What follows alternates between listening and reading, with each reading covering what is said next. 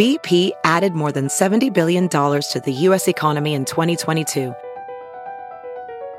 Investments like acquiring America's largest biogas producer, Archaea Energy, and starting up new infrastructure in the Gulf of Mexico. It's and, not or. See what doing both means for energy nationwide at bp.com slash investing in America. Have you heard you can listen to your favorite news podcasts ad-free? Good news. With Amazon Music, you have access to the largest catalog of ad-free top podcasts included with your Prime membership. To start listening, download the Amazon Music app for free or go to amazon.com slash ad-free news podcasts. That's amazon.com slash ad-free news podcasts to catch up on the latest episodes without the ads.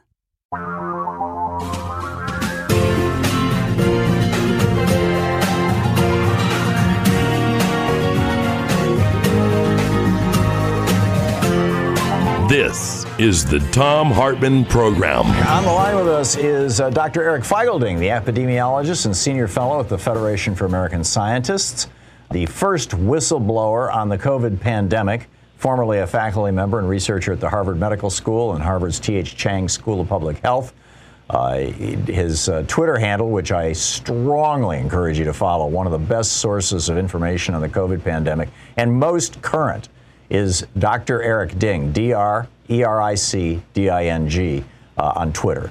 Uh, starts with an ad at the very beginning. Dr. Feigl-Ding, welcome back to the program. Um, we're hearing that Omicron is 70 times faster in spreading and evades the vaccine, or is certainly capable of that. What does this mean? Just how dangerous is Omicron? The 70 times is actually 70 times faster replicating in your in your trachea, in your windpipe. Uh-huh. Um, and so it's not transmits 70 times. That would be apocalyptical. But Omicron is about probably about four to six times faster than the original strain and, and probably three to four times faster than Delta. That is an incredibly, incredibly large transmission advantage, considering Delta is already twice as uh, transmissible as the original variant. And it's it's so fast that I think – uh, it will likely be dominant in the United States by Christmas, literally next week. Um, I think we're not that far in which uh, it's been exponentially increasing from 1% to 10% to upper teens now in the U.S. Um, already within just two weeks.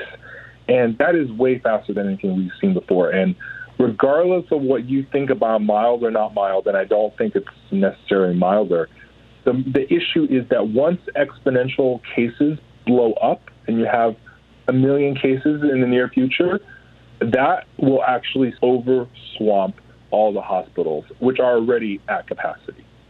You're uh, predicting basically a hospital crisis across the United States yeah. within the next six or eight weeks no, at the most. There's no doubt about it. It's not a matter of if, it's a matter of when. Uh, this there's hospitals uh, in Michigan and Pennsylvania, a lot of many states that are completely, completely full. They have no more beds. They're diverting patients already, and that's just Delta. That's not even Omicron. The Omicron hasn't even like truly escalated across the U.S. yet. It has started in in UK. Oh, it's hit 50% in London within uh, just a few days, but we haven't even seen the worst of this. Yeah, and, I can't emphasize, you know, as Christmas gatherings happening, a lot of people letting down the guards, and not enough people getting boosters. We're still under 20% of the population that is boosted in the United States. We're in deep, deep trouble. And I think people are just way too complacent and blasé about all this. I was reading a piece yesterday that said, and I, and I, was waiting for you to come on so I could ask you to confirm this or, or knock it down, that the booster shot uh, uh, you know, according to the new science here, doesn't just, it's not like, you know, you get the first shot and you have immunity and then it kind of wanes. You get the second shot, it boosts back up to where it was, and then it wanes. You get the third shot, it boosts back up to where it was. That's not what's going on. That actually, that booster shot, that third shot, broadens the entire spectrum of immunity throughout your body. It, it, it, it builds new kinds of immunity that you didn't have previously. Do I have that right?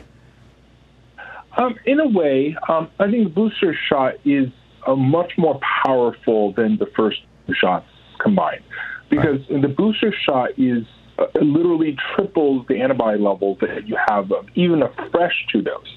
It's about six to eight times the antibodies than a waned uh, six month waned two dose. So a booster shot is by far the most important shot. Of your protection goes from 700 antibodies to over 2,000, uh, close to 2,500 antibody levels. This is why um, the booster is really, really key. But even with boosters, you know, use the efficacy does go up up to um, symptomatic infection protection goes up to about 70 to 75, but again, we're not in the 90s anymore in right. terms of the protection that we had against original strain last year. Right. So would it be? Um, and people have to be really cognizant of that. So would it be accurate to characterize it this way, just to put it in very simple terms, um, that um, you know, get, if you're vaccinated?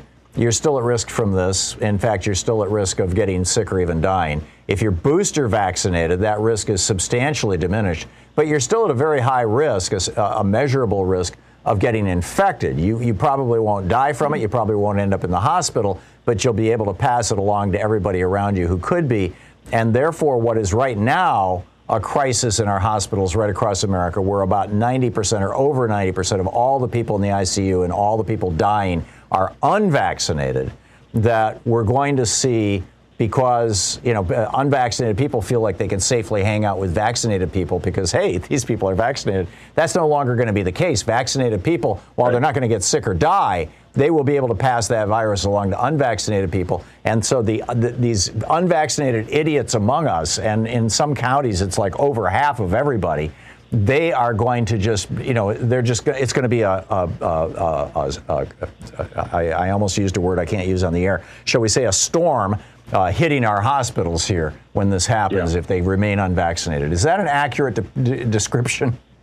Yeah, I, I think so. Um, and first of all, especially the unvaccinated people tend to hang out with other unvaccinated people as well, uh, more likely. Um, but the holidays, they bring everyone together. Right. And there's going to be a lot of uh, cross infections, breakthrough infections, um, in, in transmission across these, you know, traditional boundaries of people who are vaccinated and unvaccinated. And there's not enough testing in the U.S. And so vaccines protect you um, against transmission, the lower, but with two doses that's waned, it's not nearly enough. Pfizer, within literally three months, two, three months, the efficacy uh, uh with just two shots drops down to just low to mid 30s, 34 percent of what it, of what it was. Yeah, which is two shots. Yeah. So with with third shot, you're protected, but again, the protection is only in the 70s. Um, not it's not nearly what, what we think uh, it is before. So instead of 100 people, now it's 30 people are getting it, uh, as opposed to previously when you had 95% just five people. That's that's a huge, huge difference uh, of a shift. I, um, I, I, if you think yeah. Yeah, I get it. I, I, think a lot of Americans are, are familiar with how insanely contagious uh, measles is. I mean, we've got uh, something like a 97, 98% vaccination rate for measles across the United States. And, and still, it, it, small numbers of people refusing to get vaccinated, these little you know, religious cults or whatever, um, keep popping up measles, lo- local measles epidemics. You know, we've seen, we saw a lot of this two, three years ago uh, in California, actually. Um, compare that, because I think that's the most contagious, uh, you know, uh, virus that's respiratory uh, that, that, that, affects humans right now, um, or at least serious one. Compare that with Omicron. Yeah, uh, measles um, had like uh, an R naught around 15, 12 to 15. But so for every person who's infected, they infect 12 to 15 other people. Yeah, so each person infects 12 uh, 15 additional people, which is really, really fast. Even two is really fast. But with Omicron, we think that it's about, uh, you know, the original variant was about three or four, and Delta was about six to eight. But if this is truly, truly about four times faster than Delta and five times faster than original, then you're literally getting into the 20s, 30s um, in terms of R naught theoretically. You know, if mm-hmm. there was no mitigation, R naught. So it might be more infectious than measles. Yeah, I think so. So, think so, so. F- let's That's let's turn this let's turn this into practical uh, ad- advice for for people who work in a relatively small workplace where they're being careful. I'm speaking specifically of us. You know, in, in this studio right now, Louise and Nate and I are all sitting in the same room. Joyce is sitting in the other room answering phones. Um, you know, we, we all live in our own little bubbles. We're being very, very careful. We test every mor- Monday morning right here in the studio using the, you know, the, the rapid tests. And when any of us uh, encounter somebody we're not sure of, uh, we all test the next day. We've, we've gotten pretty anal about this. Um, should we be preparing to go back to doing the show remotely where we're all working from home because this thing is coming? Yeah, that's a very tough question. I would say, first of all, there's other things you can do. I think testing is really important, but I think testing once a week may not be enough. Um, there's cases of people testing negative at breakfast, negative at lunch, positive at dinner. Right. Right. It, it's it's just that fast. Right. Um, I think you should test on a more regular basis, even potentially daily. I think you should install HEPA filters. We've got um, one. If you haven't done so, Yeah, we've got one the with a UV light that kills viruses, and it's blowing Right, all the air in the the room. upper room UV is also really good uh, uh, in any conference room that has Yeah. more air than uh, one HEPA filter can handle. But I think all of these together uh, and ventilation together are really, really critical. So what about- But unfortunately, many schools and workplaces don't have that. If they don't have that, that's a workplace um, danger in, in many ways. Yeah. And I really worry for a lot of teachers and a lot of other schools and other workplaces that just cannot do that because they are truly in danger. And you know, I don't want to at this point. You know, I'm not advocating for lockdowns because there's so much more we can do short of lockdowns. Right. But unfortunately, if you don't do them, there's only one alternative short of a big epidemic wave. Right. So, what about um, uh, you know uh, grandparents or even parents whose children are going to daycare or going to school? If this thing is is even more virulent, more more contagious than than measles, it seems like a virtual certainty at some point in the next two to four weeks that that kid, maybe not even showing any symptoms, is going to come home with Omicron and infect, infect mom and dad, or, or particularly, you know, grandparents who are over 70, where even the booster doesn't give them, you know, the full immunity that it would to somebody who's in their 40s, for example. Um, is it time for grandparents to say to their grandchildren or, or to their, you know, their kids about their grandchildren, you know, I'm going to take a pause here for a month or so, and we're not going to hang out with the grandkids? Yeah, I think that's something we have to consider. Um, it, I think it depends on the risk of each individual um, workplace and uh, each individual family, if how vulnerable your grandparents are. But if your grandparents are very vulnerable, then we should definitely consider that. And I think we should also test, not just the morning of, not just the week beginning of the week, but be, immediately, immediately before any gathering. Like almost like, hey, someone's knocking on your door, have them test in a side room or in the garage before they enter. I think that's the best way. And and Even the little kids? outdoor gatherings could be even better. Even the grandchildren? Or especially Well, the grandchildren? Just everyone, just just don't gather inside if you have high risk factor individuals. Right. I think that's what we have to do. Um, and, par- and grandparents should live in a sequestered room with HEPA filters, um, away from everyone else, especially uh, until at least a week after school has been out, so Yeah. that there's no carryover from the Right. school. So, uh, wow. And, and so, just to clarify, in your opinion, Dr. Dr. Eric Feigl-Ding, the only thing that will get us back to anything resembles that resembles normal is when we get vaccine levels with boosters. Booster, you know, in other words, thinking of this of these shots as a three-shot regimen now instead of a two-shot Right, regimen. exactly. When when everybody has their three shots, then we can say, okay, we're we're where we are with measles, where you know we've got this largely under control. There will be local outbreaks, but it's going to take over 95% of all Americans to be boosted. Yeah, um, I hate to say it, but we have to get up. Our boosters has to get into the 70, 80 percent to really um, be good. And the, the, the sad thing is, I don't think we're going to get there because we, we're not even there for two doses. Two doses, Right. we're barely scraping upper 60s and low 70s. You know, hopefully with kids we can get more, but for boosters, I'm not sure, given that we're not not even that many people are eligible yet. Dr. Eric Feigl-Ding, the world first whistleblower on the COVID pandemic. You can follow him on Twitter, which is uh, where I follow him, and it's just he's just brilliant. You need to read him every day. Dr. Eric Ding, D R E R I C D I N G is his Twitter handle. Dr. Feigl-Ding, thanks so much for dropping by. Great talking with you. Quick math the less your business spends on operations, on multiple systems, on delivering your product or service, the more margin you have and the more money you keep. NetSuite is the number one cloud financial system, bringing accounting, financial management, inventory, HR into one platform and one source of truth. With NetSuite, you reduce IT costs because NetSuite lives in the cloud with no hardware required, accessible from anywhere. You cut the cost of maintaining multiple systems because you've got one unified business management suite. You improve efficiency by bringing all your major business processes into one platform, slashing manual tasks and errors. Over 37,000 companies have already made the move. So do the math. See how you'll profit with NetSuite. Now through April 15th, NetSuite is offering a one-of-a-kind flexible financing program. Just head over to netsuite.com slash Hartmann with two N's. netsuite.com slash Hartmann. That's netsuite.com slash Hartmann.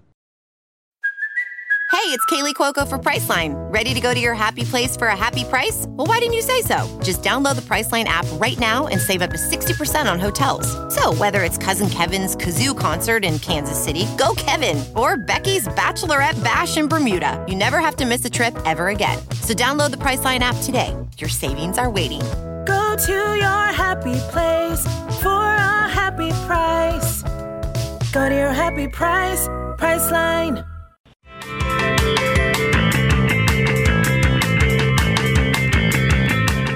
One of my favorite writers is Lynn Parramore. Has just been doing brilliant writing for, for years, and uh, at Lynn L Y N N P A R R A M O R E on Twitter. And uh, she's got this new piece uh, that was published over at the Institute for New, New Economic Thinking's uh, website, titled "Warning: COVID-fueled mental health crisis will be a costly second pandemic." And I, I, I think this is a story that really deserves uh, all of us paying some serious attention to it. So on the line with us is uh, the aforementioned Lynn Parramore. Lynn, welcome back to the program. It's been a long time since you've been on. I'm glad to have you back. Um, I'm so glad to be here with you. Thank you. Thank you. Uh, you write COVID has now blown the lid off a crisis building for decades. And then you ask the question so, why isn't there a plan to deal with it? What is that crisis that has been building for decades, and why don't you think there is a plan? Yes, well, we have um, had a lot of cases rising of anxiety, mental health disorders. That that was building for a long time, but the pandemic has sort of shined a light on just how bad it was and has gotten. I mean, just to throw some startling numbers out at you, the Lancet uh, has reported. This is the British Medical got- Journal. That's right. The British, the very highly regarded British Medical Journal reports that we have 53 million new cases of major depressive disorder and 76 million new cases of anxiety disorders um, In the United since- States? uh, that that is globally Oh, um, okay. since the pandemic has begun. Um, we have better um, monitoring systems now. The pandemic has actually um, allowed us to collect data more effectively and efficiently than we have before. And in the United States, um, a, a data system that the National Center for Health Statistics put out with the Census Bureau found that about half of adults between 18 and 44 were having symptoms of anxiety and depression during the pandemic. And 38% of adults living with children were experiencing those symptoms. And that's particularly concerning because in families, there's sort of a feedback loop. If the parents are depressed and anxious, the children are more likely to be, and vice versa. You know, they sort of transmit these symptoms to each other. And we're definitely finding that younger younger adults have been particularly vulnerable during the pandemic, um, as you would expect. Racial and ethnic minorities, essential workers, and unpaid caregivers. Um, that is a category that is, you know, particularly um, impacts women who've been hard hit with mental distress and increased substance abuse during the pandemic. And when I say there's no plan to deal with it, there's no plan to deal with it yet. There are some provisions in Build Back Better that would help, that would alleviate some of the burden um, of child care. Um, and give uh, people paid leave, which is desperately needed. The United States is so out of sync with much of the world on that issue. But, you know, while we're having all of this increased um, symptomatology, there are many places in the United States, Texas, for example, where the stress, particularly on women, is just being compounded.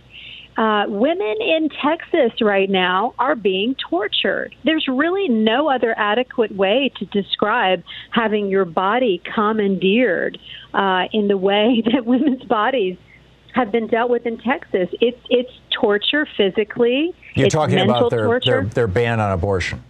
Absolutely. Yeah. It women who are already struggling to take care of young children at home, to juggle work uh, and family, are now put in this position where they may be forced to bear children against their will, which not only impacts them, it impacts the children that already may exist in the family. Um, there are many, many studies. We know that having um, children that are unplanned. Um, it contributes to poverty, not just for the family, but for entire communities. I mean, Yeah. it's it's it's a kind of stress that spreads.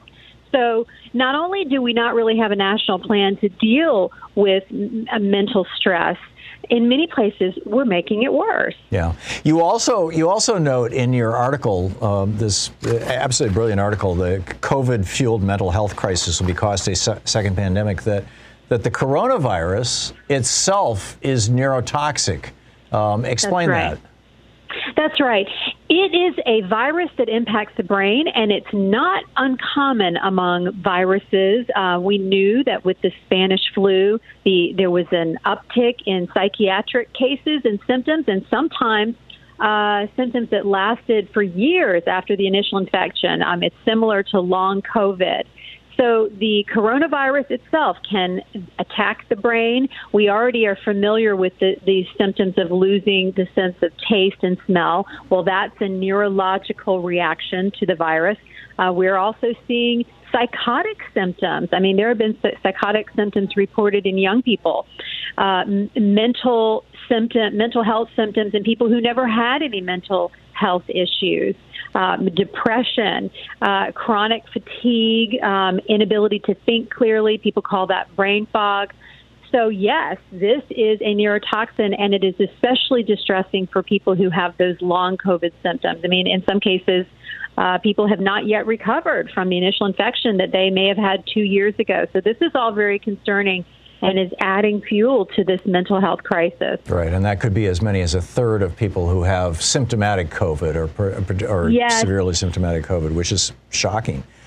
Um, that's right. And I think that's one reason to be cautious about Omicron. You know, we think, oh, well, maybe it doesn't cause symptoms that are as severe, but we have to remember we don't yet know about long COVID symptoms with this variant, and they very well may be a, a big problem, just like they've been with the other variants. So Yeah, that's something absolutely. to keep in mind. And then, and then finally, you you note, or I don't, maybe not finally, but you, you note that uh, the social toxins are spreading. I, I, I don't think that, you know, we generally think of things like Trump's lies or Fox News's spin as a social toxin. Uh, you know, we might think of it as, as evil, but not as a, as if it was a disease or a poison. But uh, you know, you can you can measure the epidemiology of it just like you could measure the epidemiology of somebody, uh, you know, injecting lead or arsenic into the water supply of a city.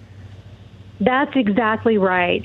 Um, and things like distrust, economic insecurity, um, a feeling of exploitation, inequality, economic inequality, social inequality, all of these are social toxins that impact mental health. And by the same token, make us more vulnerable to physical disease. One thing that I really wish we could come to in this country is an understanding that mental health is health there's no separation between mental health and the rest of the body. If we have mental health symptoms, we're more prone to get heart disease. We're more prone to get cancer.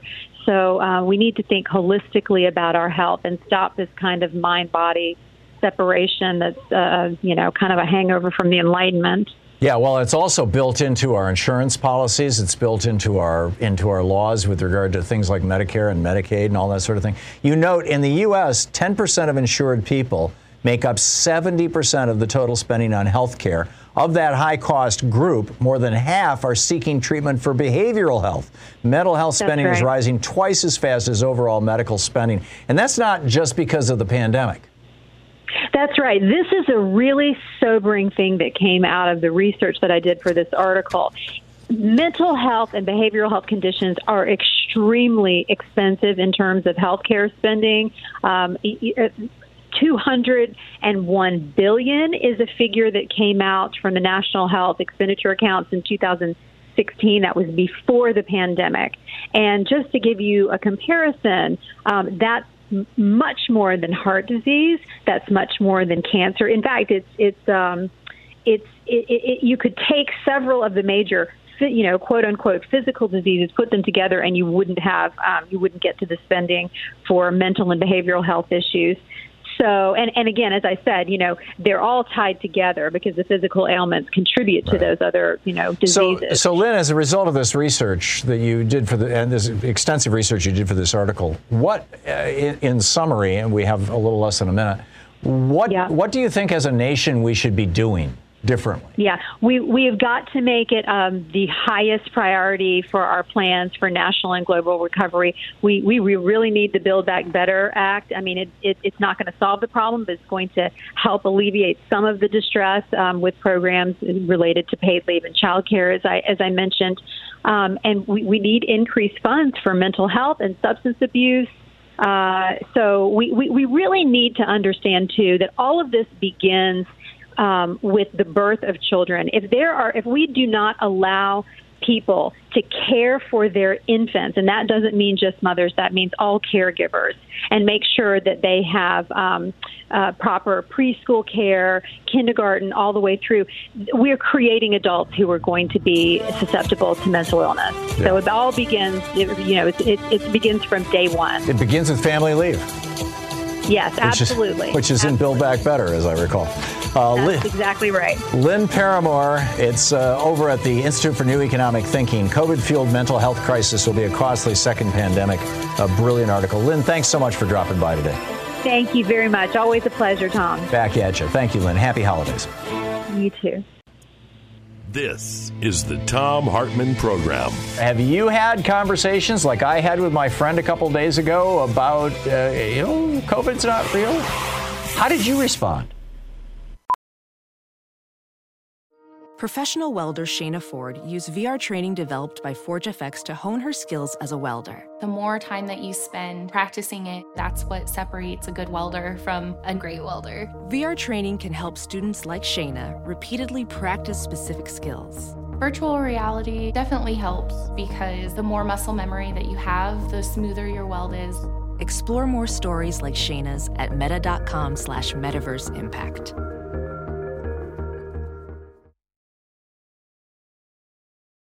As you write your life story, you're far from finished. Are you looking to close the book on your job? Maybe turn a page in your career?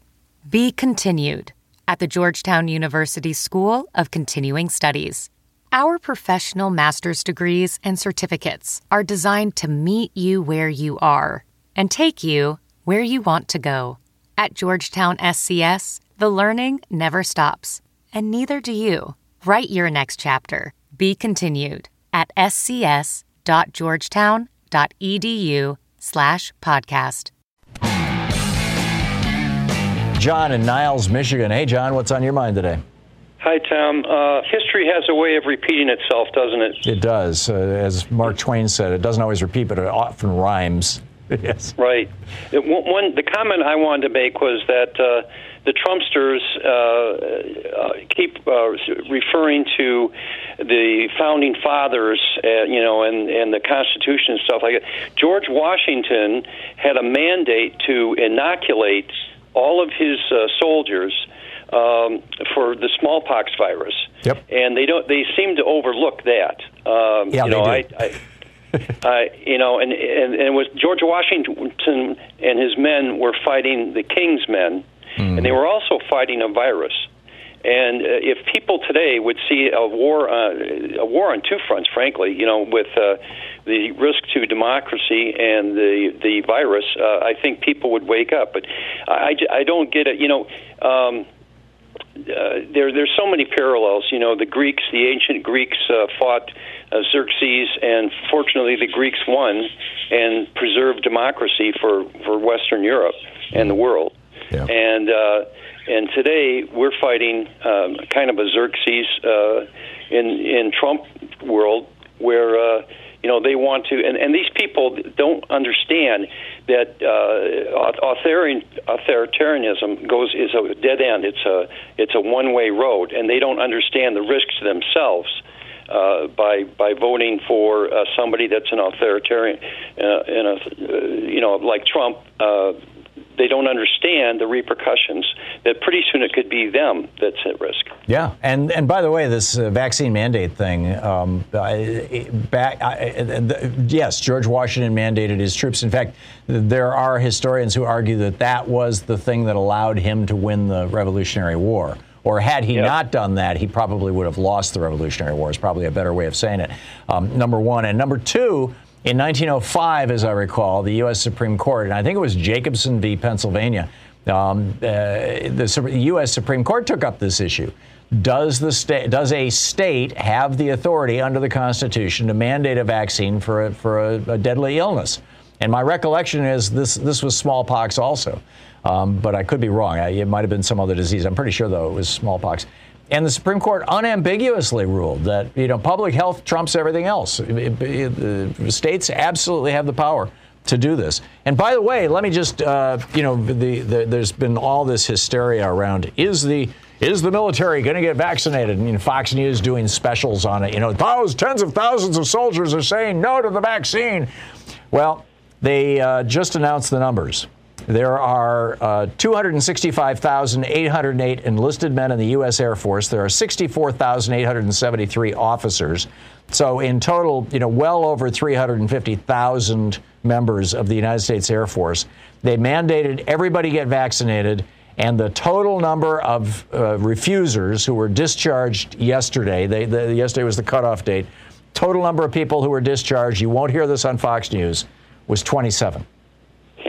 27. Do, you remember that 300,000. Uh, 19 that 1950s uh, movie? It was a it was a classic, Invasion of the Body Snatchers. Oh yeah. It's it's a lot like Invasion of the Body Politics Snatchers, and it's really come to life. Yeah, I'm with you. I'm very much with you, John. Thank you. Thank you for the call, Lisa in Nashville, Tennessee. Hey, Lisa, what's on your mind today? Kroger, the grocery chain. I know it. So you might have heard they announced that they were going to pull their COVID sick leave for unvaccinated employees, and that they were also going to add like a $50 a month surcharge, insurance surcharge for unvaccinated employees.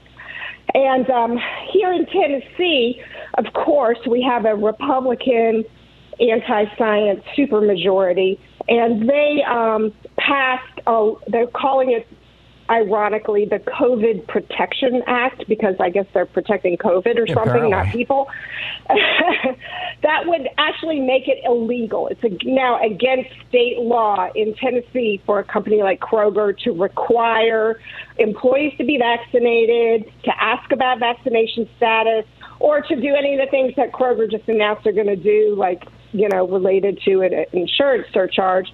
Right. And I'm just curious, you, you're so knowledgeable about like legal stuff. Can that be litigated? I don't know that Kroger would, but they have a lot of stores in Tennessee and a lot of employees. Is that something that would stand up? I don't know. You, I, you know, and and with this Supreme Court these days, you know, I uh, in all caps, I don't know. Um, although they did, the Supreme Court did just throw out this uh, religiously based challenge to New York's vaccine mandate. So I think I think I think it could be litigated, and I and I think that uh, Kroger would probably prevail Um, particularly given that you know the first time the Supreme Court took this issue up was 1905, and they affirmatively decided that a state could have a vaccine mandate. But this this is a corporation having a vaccine mandate in defiance of a state, uh, you know, which raises a whole bunch of other interesting questions. Um, I think where they're really going to come up with a problem is not going to be Kroger, Lisa. It's going to be when the health insurance companies, and they're already starting to do this, and you're going to see a lot of this coming next year, uh, you know, as the new policies come out and all this kind of stuff. The health insurance companies are going to start saying, you know, if you're not vaccinated, we're not going to cover your COVID costs. You got a million dollar hospital Mm-hmm. bill? Go talk, you know, put up a GoFundMe site. Um, and, and and I think that's where the rubber's going to hit the road. And health insurance companies, regardless of what the Tennessee legislature says, can ask you about you know your health situation, your vaccine status, your you know uh, all those kinds of things.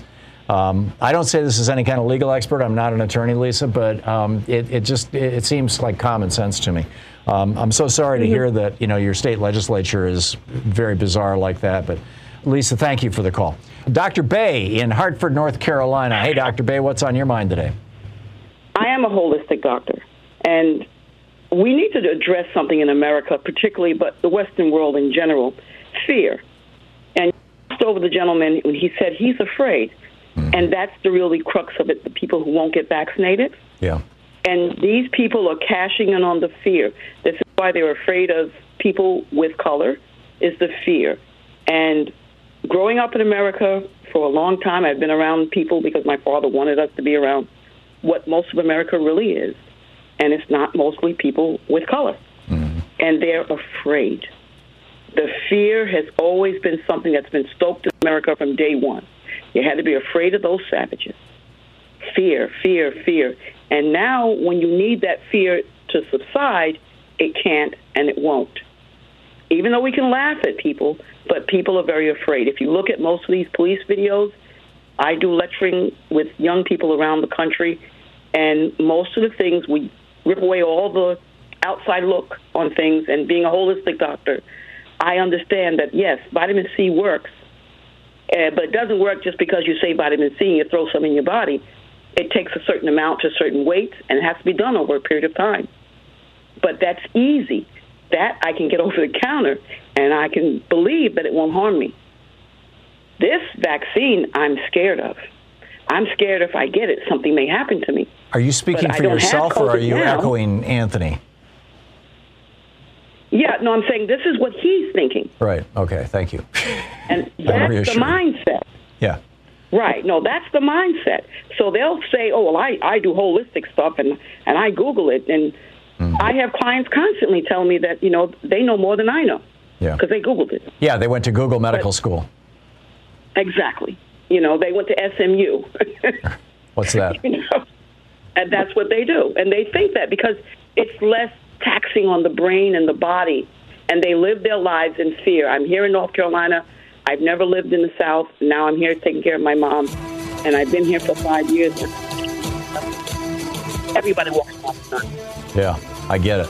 Dr. Bay, thank you. Thanks for sharing your perspective with us. I think you're right. And, and you know, Anthony said, I'm afraid of the vaccine. And I just kind of, I thought he was being glib. But probably you're right. That was the core of his entire point. You're listening to Thom Hartmann. Visit thomhartmann.com for audio and video archive. That is, you know, assuming he wasn't some talk show host down in Texas who was punking me and I'll show up on YouTube tomorrow. we'll be right back. Nicholas in Ojai, California. Hey, Nicholas, what's up? you know, some of us choose not to vaccinate You're- because you're- uh, you're we, nuts, we work very because we work very hard about staying fit, eating healthy, and our natural immune system. So, Nicholas, if you're so healthy, would you have unprotected sex with somebody who has syphilis or gonorrhea? You're missing the point. No, I'm not missing the point. They're contagious diseases. Would you have unprotected sex with somebody who has syphilis and gonorrhea and not worry about it because you're so healthy? No, I wouldn't do that. Okay, then why would you expose yourself to COVID without having some protection? Because the c- protection is my natural immunity. No, it's not. Tell that. Yes, tell that. yes, tell that to 800,000 dead Americans. Nicholas, this is this is a stupid conversation, and I'm not going to continue it. Jim in Long Beach, California. Hey, Jim, what's up? hard to follow that. Uh, wondering why we're not getting the updates for J and J because you know I took that one and I got the booster and I, I'm hearing things, but I'd like to hear what the doctor had to say. Is If you've that, had the um, J and J, then y- you can get uh, subsequent to that, you can get two Pfizer's or two Modernas. Uh, they have to but be spaced apart. reason. I might have a reason that I don't want to do that. I want to stick with what I started with J and J. They're they're coming Yeah. right out and saying that if you had J and J, the booster is not another J and J. It's Pfizer or Moderna. I already had the J and J booster. What do you mean? you mean you mean you had two J and J's? Yes. Okay. And so I want to know the reason and not be called stupid because you know in any disease. I know. area- Let me let me let go. Yeah, Uh, Jim, I'm sorry, I, we're out of time. We're hitting a, we're hitting a break that uh, I can't control.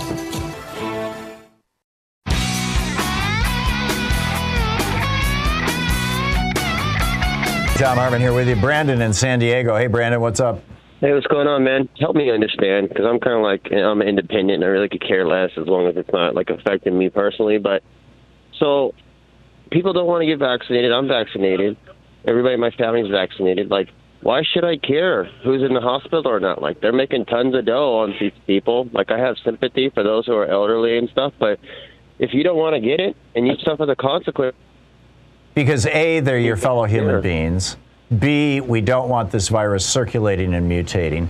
And C, even if you're fully vaccinated, you can still get it. And there's a small chance, and it's mostly limited to people who are over 70, but there's a small chance that you can still end up in the hospital or dead from it. Okay.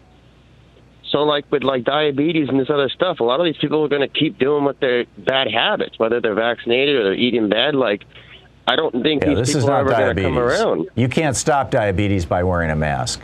You can't stop diabetes by social distancing. You can't take a vaccine that's going to stop diabetes. This is not, you know, if you're saying that, that getting COVID is a lifestyle disease, um, I, you know, I, I think you could make a, a very weak argument for that if you're if you're dis- defining lifestyle as as you know choosing to make stupid decisions. But uh, you know, I, I, you know, no. David in Pasadena. Hey, David, what's on your mind? Good. How you doing? Uh, I just had a question. Uh, I was hearing about the boosters, Yeah. and I've been uh, given the uh, the both shots for my Moderna. Uh, but as far as the Moderna, when the booster, what boosters work best with which ones? I've been hearing that it's best to to take one or the other. Like if you took the Moderna, take the other. But does it matter when it comes to boosters? Yeah, it, it, it largely, from what I'm reading, and again, I'm not a doctor and I'm not offering medical advice. This is just what I'm reading in the media. And unfortunately, Dr. Feigl-Ding is not here to take questions. Although Sean did text him and, uh, you know, uh, you know, a- ask about boosters, and he was like, "Yes, you know, get your boosters now." Um, but you know, bottom line is, uh, if you've had two Modernas and you want a burst a booster, you know, either get another Moderna or get a Pfizer. Um, uh, you know, I know somebody who got two Modernas and got a really strong reaction to the second one, and is a little, you know, nervous about that. And so he's getting a, he's getting a Pfizer booster because the Pfizer boosters, the Pfizer second shots seem to have a much lower, uh, uh, and again this is anecdotal, but seem to have a lower uh, side effect profile. But the bottom line is get boosted because uh, the, you know, the storm is coming. Cesar in uh, Chicago, Illinois. Hey, Cesar, what's up? I'm also very optimistic about the progressive uh, light coming out to a lot of people. And it's not just one or two things like you explained before. It's several small things that are adding up together. And that's with, you know... So what are those things for you, Cesar? For me, it's Republicans getting COVID. And people keep saying, oh, it's just one vote. One vote's not to matter if that person passes away. But it that one vote has immediate family members seeing that person, that person, how his, his, his choices, his lifestyle, and they even wake up. Their neighbors. So it directly impacts, I think, seven people that could switch over and and start seeing the difference between the So you believe, you know, it's, it's an interesting, uh, you know, we've we've uh, raised it before on this program that the pandemic ripping through red counties and basically not doing that in blue counties um, is working to the advantage of Democrats to the disadvantage of Republicans? It, it is. It, it is because, it, like a couple of your guests have spoken before, is that people are just.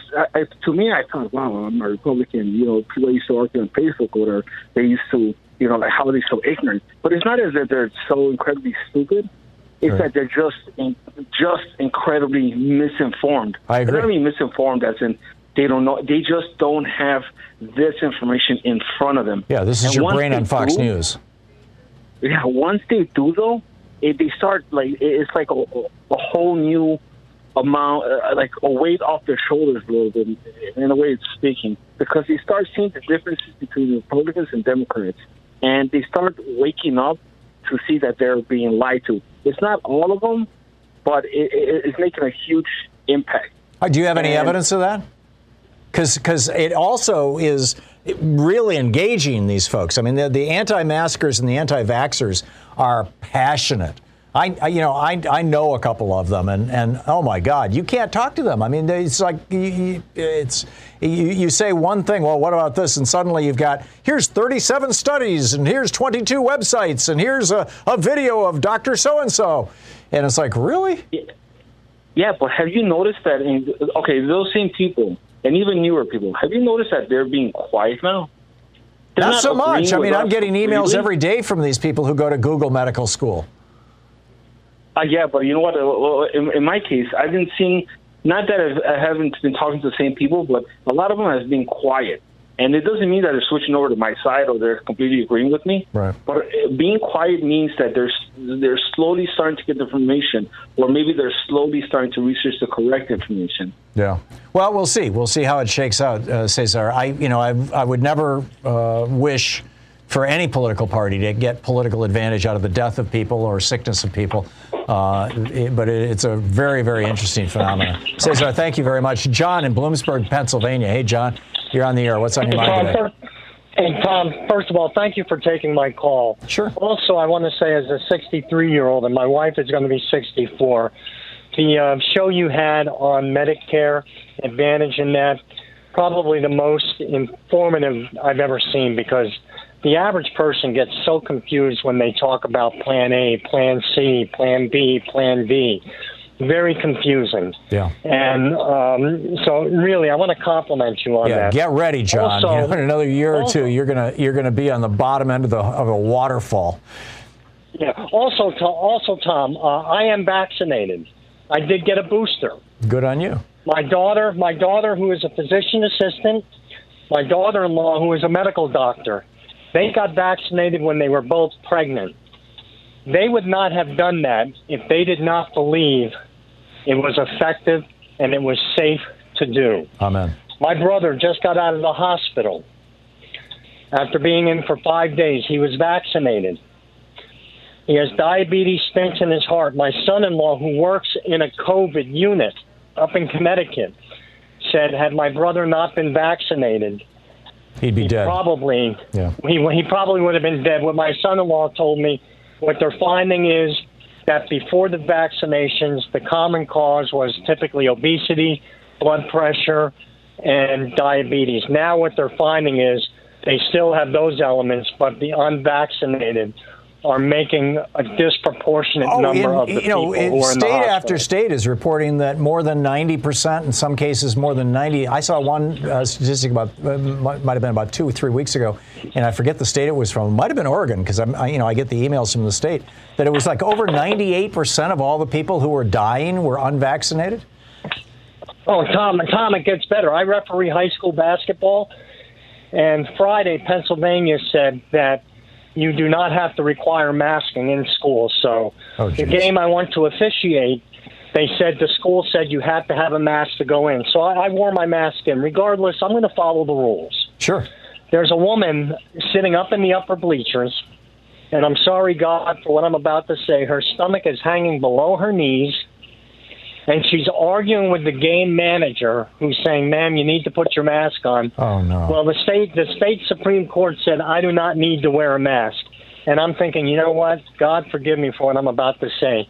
That woman deserves No, to be on a ventilator. She's she she is getting her information from right wing hate radio, Fox News, or Republican politicians, and there is the tragedy, John, that this virus ever got politicized in the first place.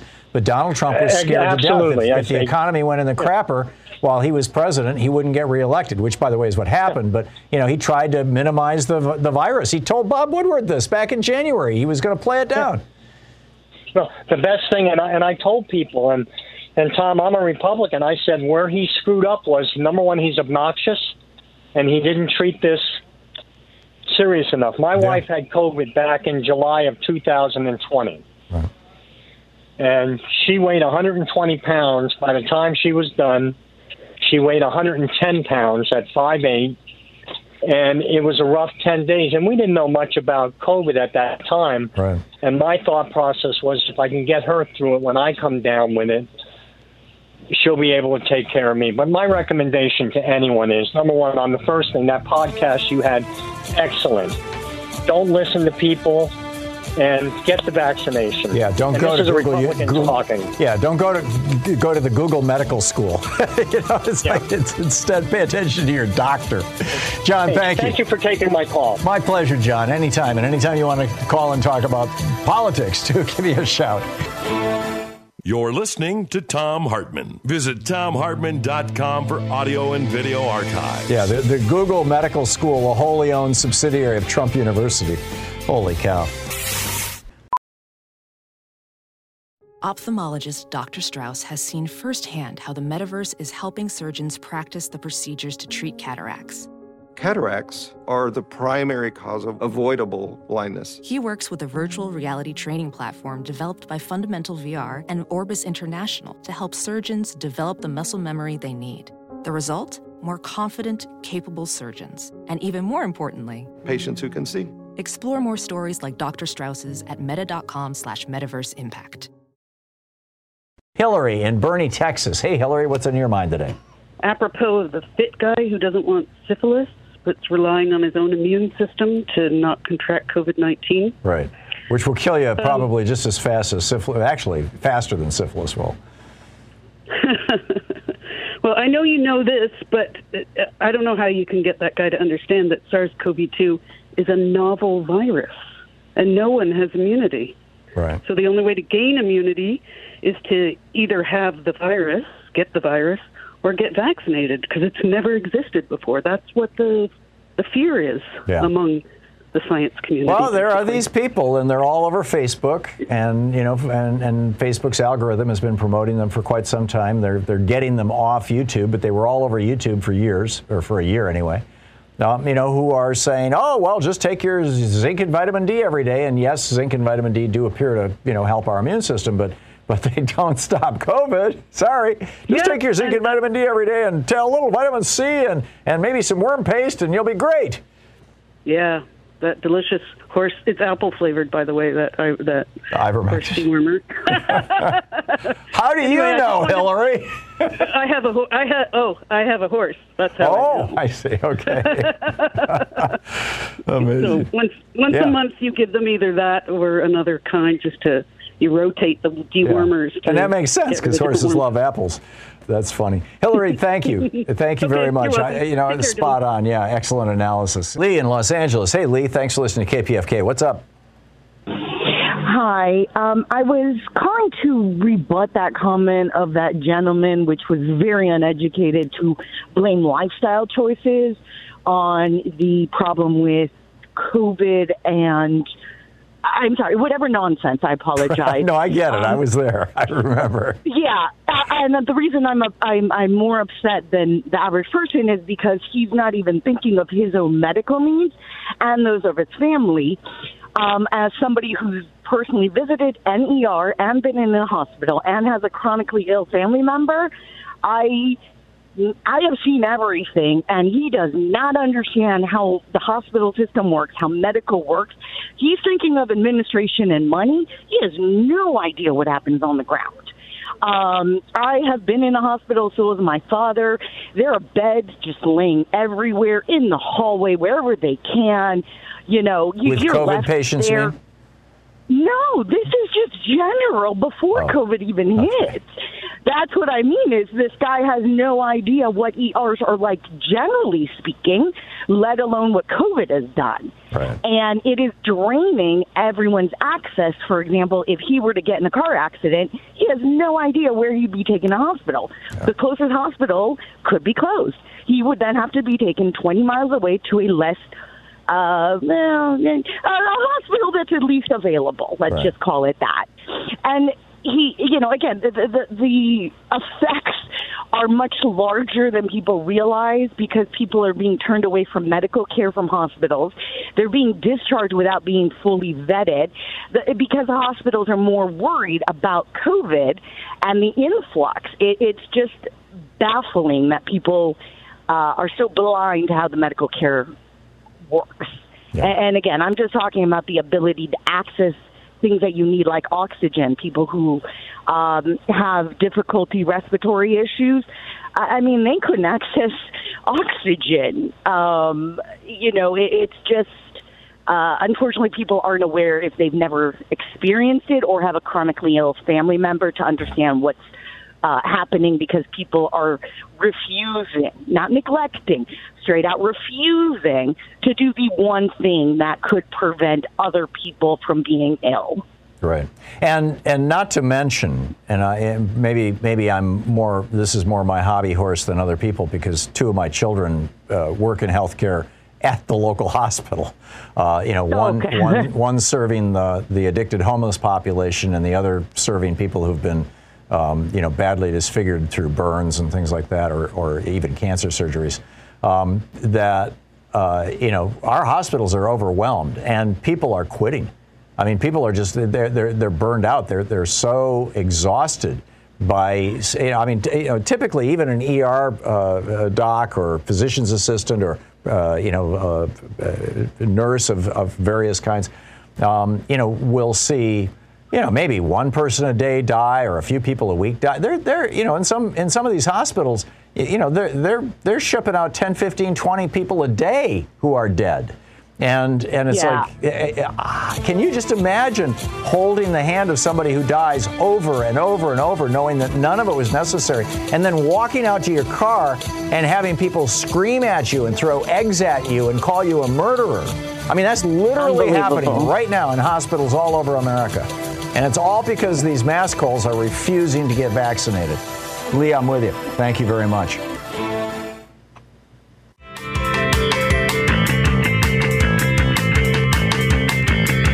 Boris Johnson in the United Kingdom, the, uh, the Prime Minister of the UK, has uh, uh, essentially ordered everyone, not ordered is too strong a word, but is asking everyone 18 and older to get a booster shot by the end of this month. He said that they, the country is facing an Omicron emergency, the highly transmissible Omicron variant, and this is on its way here. It's already showed up in 25 states. It is doubling every two to three days in England. Uh, to quote Boris Johnson, quote, there is a tidal wave of Omicron coming. And he's trying to get ahead of it. More than 80% of people over 12 years old in Britain have received at least two vo- doses of the vaccine. 40% of Brits have received three doses of the vaccine. So they're in good shape, and yet still they're seeing this wave of Omicron. It is uh, apparently the king of breakthrough infections. Uh, you know, being full, even full, even booster immunized doesn't mean that Omicron can't break through. It does mean that it's less likely to kill you. It's less likely to injure you in a way that leaves you with permanent disability, permanent dementia, or heart disease, or lung disease, or the, you know damage to your vision, or erectile dysfunction. You know the really common side effects of a symptomatic COVID infection among unvaccinated people. It does it does offer significant protection in that regard. But boy, do not let down your guard. The New York Times, the headline in the front page of today's New York Times, as U.S. nears 800,000 virus deaths. And let me just just check the uh, the Trump death toll. TrumpDeathToll.org. 797,346 as of this moment. The headline in the New York Times is U.S. nears 800,000 virus deaths. One of every 100 older Americans has died. COVID is now the third leading cause of death for people over 65, behind cancer and heart disease. Third leading cause of death. It's responsible for 13% of all deaths in people over 65. One out of 100 Americans over 65 has died of coronavirus. For people under 65, it's one in 1,400. This is a deadly, deadly disease. And that doesn't count morbidity. That doesn't count the number of people who are getting really, really sick. And then on top of that, you've got the so called energy crisis. And this is not, uh, I'm not talking about exhaustion caused by, by COVID. I'm talking about exhaustion caused by the circumstances that COVID has imposed upon us. This from uh, the Study Finds website, studyfinds.org. The headline Energy Crisis Three in Five Americans More Exhausted Now Than Ever in Their Lives. Three in five Americans feel more tired now than they've ever been in their lives. They, 59% uh, say spending so much time at home since early 2020 has permanently zapped them, sapped them of energy. The most common energy depleting activity seems to be poor sleep scheduling. One in two people also blamed long work hours or staying inside too much during lockdowns. 46% say that their exhaustion is due to too much screen time. 7 in 10, 69% claim working from home has messed with their sleep schedule. Nearly half believe that spontaneous conversations with coworkers help keep them upbeat and alert, which is one of the reasons I'm so happy to have Sean and Nate and Joyce back in the studio with me. Although uh, we, you know, uh, we got some, we got a whole. I've been buying these things online. The, these, you know, same day, the 15 minute uh, COVID test kits, and we did our tests this morning, and and uh, you know, so far so good. Knock wood. Um, but uh, you know, we're our own little bubble, and and I, you know, frankly, you need to be doing the same thing. So this thing is coming. It's coming, it's coming fast, it's coming hard, this Omicron. And for those people in red counties where we have death rates between three and six times higher than in blue counties, Trump counties versus Biden counties, for those people in red counties who are refusing to get vaccinated because they think, oh, you know, I don't get sick or I can take vitamin C or there's always that, you know, horse paste. This is going to be devastating. Absolutely devastating. So get ready and get boosted. And if you haven't got your booster shot, get out there quickly. There was an article in the Oregonian, our, our paper here in Oregon, that because there's now suddenly so much demand for boosters in this state, some people may not be able to get them until April or May.